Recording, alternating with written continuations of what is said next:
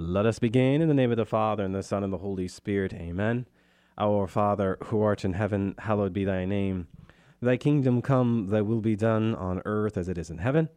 Give us this day our daily bread, and forgive us our trespasses, as we forgive those who trespass against us, and lead us not into temptation, but deliver us from evil. Amen. In the name of the Father, and the Son, and the Holy Spirit. Amen.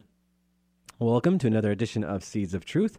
This is your host, Joe Hollcraft, coming to you from KKXX Studios. Chico Life Radio 104.5 FM and AM 930. It is great to be with you another Tuesday evening where we continue our reflections into Paul's first letter to the Corinthians. We are still in the first chapter. We will more or less wrap up the first chapter this evening, and if not, we'll certainly get close to it. But before we jump back into the epistle, I did just want to continue to thank all of you who are tuning in by way of podcast in the countries of Brazil, Argentina, Chile, uh, Canada, Mexico, uh, Portugal, Spain, France, Italy, South Africa, India, China. I see all of you on the grid. It is always so humbling to uh, see that so many of you are taking time out of your busy schedules to join me as we reflect into the richness of the sacred text. And of course, we are now in this study on Paul's first letter to the church of Corinth. A letter, my friends, that, as you well know, is very active, it, it is lively, it is constant in its encouragement, it is constant in its challenge, it is constant in its exhortation to you and I to become the best version of who God is calling us to be. Yesterday evening, we were really talking about the proclamation of the gospel that is the divine paradox. And this evening, we are going to talk about uh, the proclamation of how we are called to receive this gospel of divine paradox. So, an important evening as we again are setting time aside to reflect into the inspired Word of God. Something we should never lose sight of, my friends, that this is the inspired Word of God. That, yes, St. Paul authored this epistle, but he authored it under the inspiration of the Holy Spirit.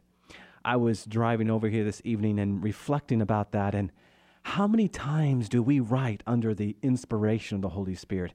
How many things do we do each and every day that are under the inspiration of the Holy Spirit? Do we aspire to write and live under the inspiration of the Holy Spirit? If if nothing else, my friends, when we read sacred scripture, we should be reminded that it is God working through his human vessels, through his clay vessels, so as to communicate his very life and love. So, a very important point to be had, and just not for this evening, because we're going to be talking about that this evening, but also each and every evening, because we can never lose sight of what it means to not only be under the inspiration of the Holy Spirit, but also, in the words of St. John the Evangelist, be in the Spirit, be caught up in the Spirit, that all that we do in the end is inspired by God. Okay, so, with that, let us get back into this first chapter. And what I want to do here is just read the last few verses of this Gospel of Divine Paradox, verses 24 to 25. But to those who are called both Jews and Greeks, Christ the power of God and the wisdom of God. For the foolishness of God is wiser than men, and the weakness of God is stronger than men.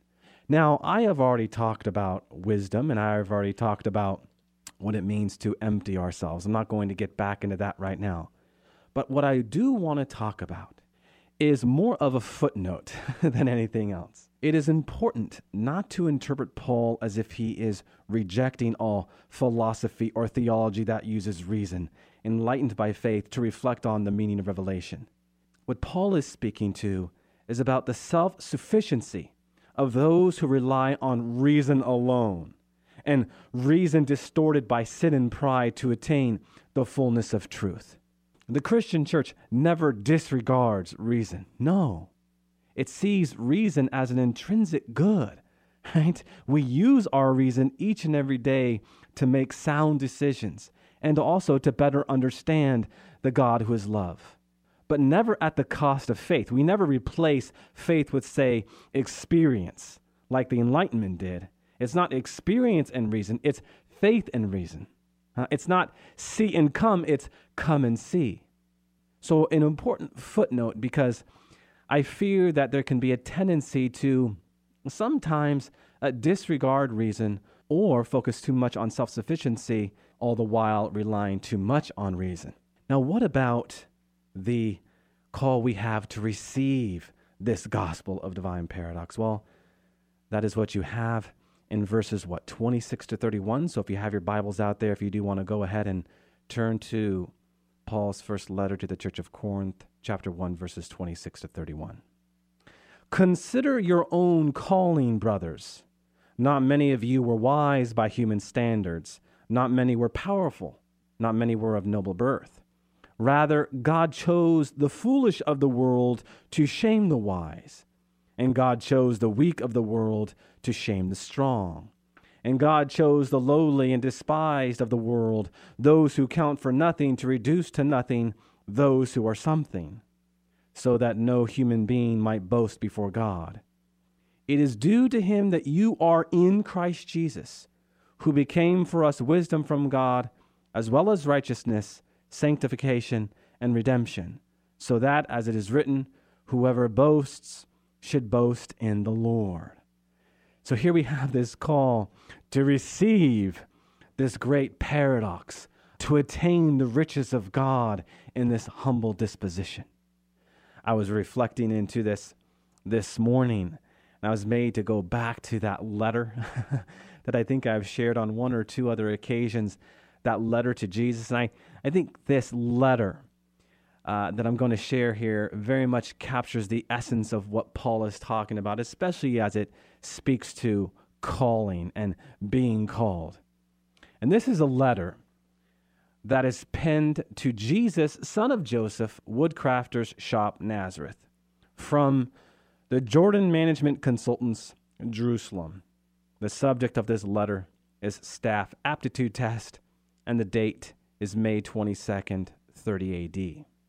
The letter is as follows Thank you for submitting the resumes of the 12 men you picked for your management positions in your new organization. All of them have now taken our battery of tests, and we have not only run the results through our computer, but also have arranged personal interviews for each of them with our psychologist and vocational consultant. It is of the staff opinion that most of your nominees are lacking in background, education, and vocational aptitude for the type of enterprise you are undertaking. They do not have the team concept we would recommend that you continue your search for persons of experience and managerial ability and proving capability.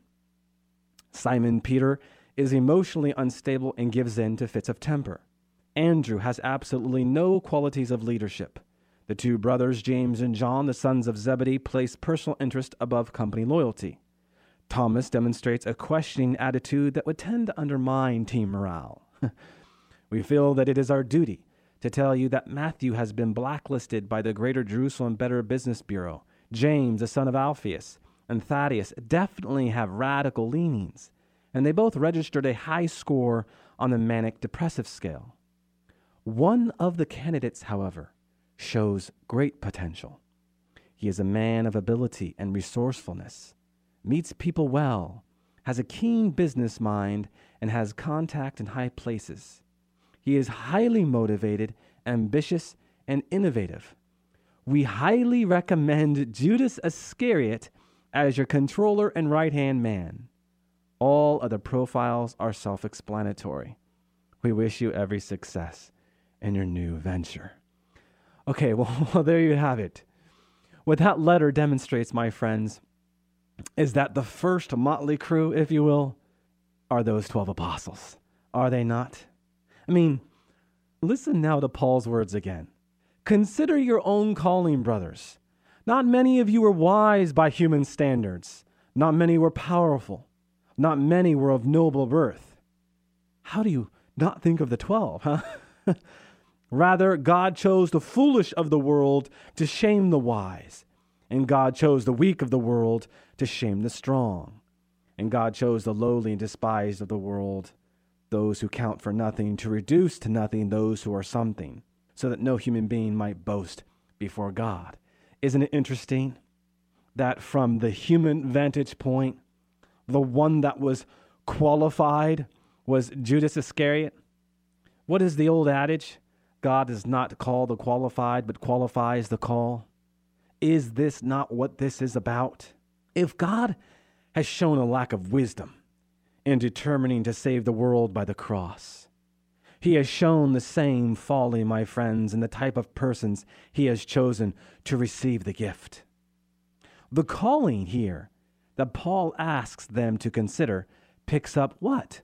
But the called theme we've already talked about in verse 2, and very much here applies it to the concrete circumstances of their coming to the faith. Three times, Paul says, God chose. What does he do when he says, God chose? Does he not make it clear that it was his gift? Not their prowess or merit, or if you were to personalize this, our prowess or merit that ultimately brings about new status. God bypasses the world's wise and powerful in order to what? What do we read in Paul's second epistle to the church of Corinth? He chooses the lowly because he's seeking vessels of clay. There is that all important phrase. That person who is willing and disposed to be shaped and formed by God that person who has not constructed a false world around him, brick by brick. No. The person who is lowly, the person, my friends, who is foolish for God, no, he is willing to be shaped and formed by God. The series of the foolish, the weak, and the lowly and despised certainly climaxes with those who what? What did he say? Count for nothing, to reduce to nothing those who are something. The power, my friends, is in the poverty of the cross, the power of Christ, and the power of the resurrection. Now, for flesh to boast before God is Paul's way of describing humanity's self proclaimed independence from God, huh? Priding itself on its talents, priding itself on its wisdom, priding itself on its strength as if they were not God's gifts. How many of you have done that? Patted yourself on your shoulder? Mea culpa. Mea culpa. We boast in God alone. We read later in this epistle in chapter 4, verse 7. But if you have received it, why are you boasting as if you did not receive it? God's calling the lowly, certainly, we could say, has turned human pride on its head, as it should because it brings us back to who we are. But there is boasting in the Lord, which is quite different. And it is consistent with what has already happened in Corinth, where the new Christians now exist in Christ Jesus, as that verse points out. In Christ Jesus. We have to do everything in Christ Jesus, not outside of Christ Jesus but inside. Remember, we are baptized into the Father, Son, and Holy Spirit. There is this immersion, there is this becoming one. Why do I emphasize this? Because when we are in Christ Jesus, we see as Jesus sees, we see as God sees. This new avenue that we walk down changes everything that we do. You know, Benedict XVI once said, Let God surprise you. Let God show you why each and every encounter you have, whether it be at home, at the workplace, or maybe your local fitness center, belongs properly to God. Let everything you do be for God. So it is not about rhetoric or championing individual ministers that counts, but a personal relationship with Jesus Christ. He became for us wisdom from God wisdom from God. Again, something we have already spoken to a great deal. Jesus is also God's righteousness. This word righteousness also translates as justice. This is certainly a term that will be a major issue in Paul's letter to the Romans. At one level, it means God's saving justice, his, his faithfulness to his own sworn word, his promise to save his people. But it also refers to the concrete way he did it by sending his son to restore humanity's broken relationship with God, and thus we could say setting them right in his sight. As a Jew and Pharisee, certainly Paul had sought righteousness through observance of the law, but his dramatic conversion convinced him that righteousness came with accepting in faith the gift of God in Jesus Christ, as shown in the love that led Jesus to his death on the cross. We read in 2 Corinthians chapter 5 verse 21, for our sake he made him to be sin who did not know sin, so that we might become what? The righteousness of God in him, the holiness of God in him, the consecratedness of God in him essentially what it means to be sanctified in Him. And so, in what way is Jesus our sanctification? The Greek word indicates a process or its result. Now, Jesus has sanctified us, and thus we have become what? Saints to the extent that we are always caught up in this process of becoming sanctified people, consecrated people. I mean, what does Paul say in 2 Corinthians chapter 7 verse 1?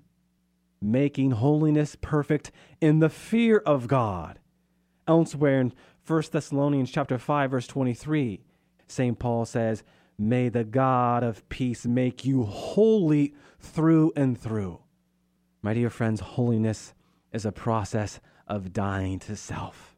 And the topic of holiness is something that I get uh, asked about a lot. Holiness, simply defined, my friends, is to live in the presence of God. Earlier, I was talking about being caught up in the Spirit. Holiness, simply defined, is to live in the Spirit, because in that way, we receive, right, the gospel of divine paradox. The gospel of divine paradox. Now, how about this word that we get in these verses, redemption? The word redemption in the Greek literally means the buying back of a slave or captive by paying a ransom to set him free. In the New Testament, it refers to Christ paying the price of his blood to set free those held captive or enslaved by sin. It can also refer to the state of freedom in which the freed find themselves. And is this not why Jesus came? that we might be free from sin, free from that enslavement, free from that entrapment. I don't know about you, my friends, but when we have Jesus Christ in our hearts, does it not give you a sense of freedom to boldly proclaim Jesus Christ in both word and deed? We've all experienced it, the flip side. Maybe we find ourselves in the muck and mire of our sin and we can't get out of it. But when we reconcile ourselves with God, and for Catholics, go to the sacrament of confession. You know, the sacrament of confession is about what? Contrition and resolution. Contrition means what? Sorrow. And there it is about being sorry for our sin, right? Well, what does resolution mean? Resolution, of course, speaks to being resolved to change. It's one thing to be sorry for your sin, and another thing to be resolved to change. The word resolution in the Latin resolutio literally translates as this kind of decompression or the alleviation or the loosening, if you will. We get ourselves all wound up. And what does Jesus say in the Sermon on the Mount? Do not be anxious. Do not worry. Do not be preoccupied, right? Do not get yourself in a bind by worrying about things you cannot control. No, be sorry for your sin, and be resolved to change. Give yourself totally and entirely to me. Allow me to provide for you, and then you will be free. When you are resolved to change, you will be able to exhale. Huh? Again, to loosen. I find that very important because we've all experienced that, I think, existentially, that, that sense of true freedom that sense of true freedom. And what more can we say, huh? This phrase, whoever boasts should boast in the Lord. This is Paul's abbreviated rendering of what we find in Jeremiah chapter 9, verses 22 to 23. Thus says the Lord, not the wise boast of his wisdom, nor the powerful boast of his strength, nor the rich boast of his riches, but let the one who boasts boast of this to understand and know that I am the Lord who does judgment and righteousness on the earth. Here I'm reminded of that great encounter between St. Thomas Aquinas and our Lord, that great encounter between our Lord on the cross and St. Thomas Aquinas, when he heard our Lord speak to him from the cross. You have written well of me, Thomas. What would you have for your reward? And what did Thomas respond with? But only you, Lord. Only you. What more could we possibly desire than the very presence of God? What more could we desire than to be living in God's presence?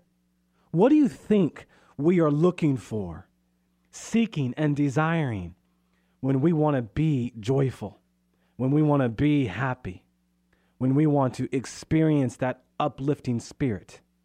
Are we not looking for God Himself?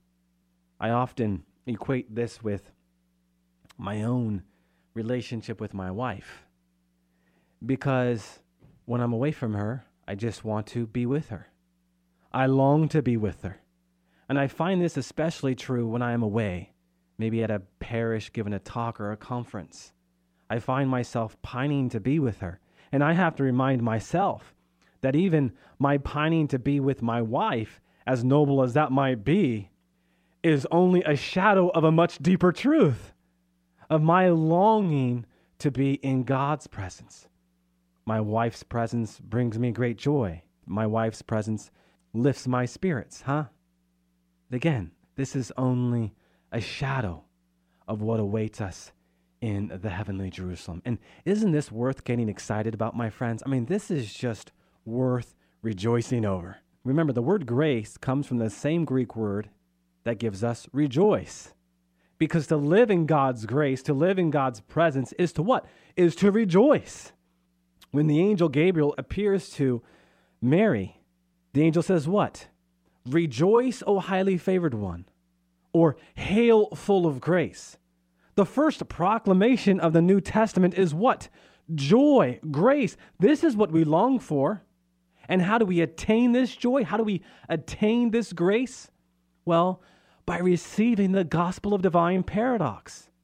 Could we not say that Mary is a model disciple in this sense? Is she not the queen of the Anawim of God? Anawim is just the Hebrew for the poor of God, right? Is Mary not the queen of the poor of God? Of course she is. So, how can we find ourselves in Paul's message to the Corinthians here? It may be helpful to start with Paul's calling them immature, even infants in the faith, a phrase we hear in chapter 3, verse 1.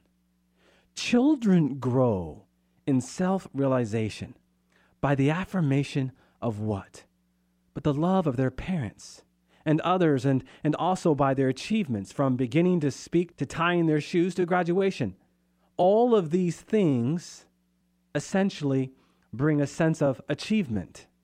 In adolescence, most teenagers feel a great need for what but belonging, whether it be to a team, whether it be to a youth group, or as I've talked about before, in some cases, even a gang still a bit uncertain of their own identity, they find assurance in what? A group that accepts them, right? At times, however, youth can be so needy of acceptance by their peers, they lose uh, the sense of their individual worth. They compromise their values to achieve that acceptance, and will even go so far as to engage in put downs of other persons or groups. This is a phase that, in many cases, most grow out of. But sometimes, could we not say, adults lapse into a certain adolescence? Such was the case with the Corinthians. And such is the case with some Christians today, mea culpa. Do we make unhealthy comparisons of our parish with other parishes, of our community with other communities, of our work with others' work? My dear friends, it is about inserting ourselves into the very church of Corinth and hearing these words for the first time, that they might resonate with us as they resonated with the Corinthians 2,000 years ago, huh? This is why we need to spend time with these verses. And this is why I am constant in encouraging all of you to read these verses before you hear them from me, to read these verses before you pick up any commentary. You know, I have these commentaries before me, books before me, and I draw from them. And in so many ways, our program is enriched by their words.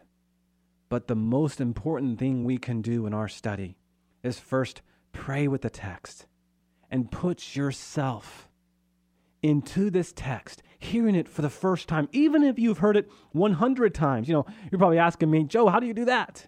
Close your eyes, invoke the presence of the Holy Spirit. And as you invoke the presence of the Holy Spirit, ask God to put into your heart whatever it is that He wants you to see and to internalize. You might actually find this quite easy. Why? Because every other time that you've heard this passage and any other passage that you might sit down to read, you heard in a different life context, right? I mean, how many times have you heard the parable of the prodigal son? And how many times have you applied the parable of the prodigal son differently given your state of life? I'm sure many of you are right now shaking your head saying, Yep, I've done that before, because you're hearing it, my friends, in a place you have never been before. And so, if we are going to get the most out of our study, let us hear these words for the first time and ask God, Lord, what is it that you want me to hear, to see, to internalize. Amen. Amen. All right, let us wrap up with a word of prayer in the name of the Father and the Son and the Holy Spirit. Amen. Good and gracious God, we do just give you special thanks and praise for the gift of this time we have together to just reflect into the richness of your word and how your word instructs, guides, encourages us to live that vocation you have called us to live, one that is always rooted in charity. All glory be to the Father, and to the Son, and to the Holy Spirit, as it was in the beginning, is now, and ever shall be, world without end. Amen. And God bless you.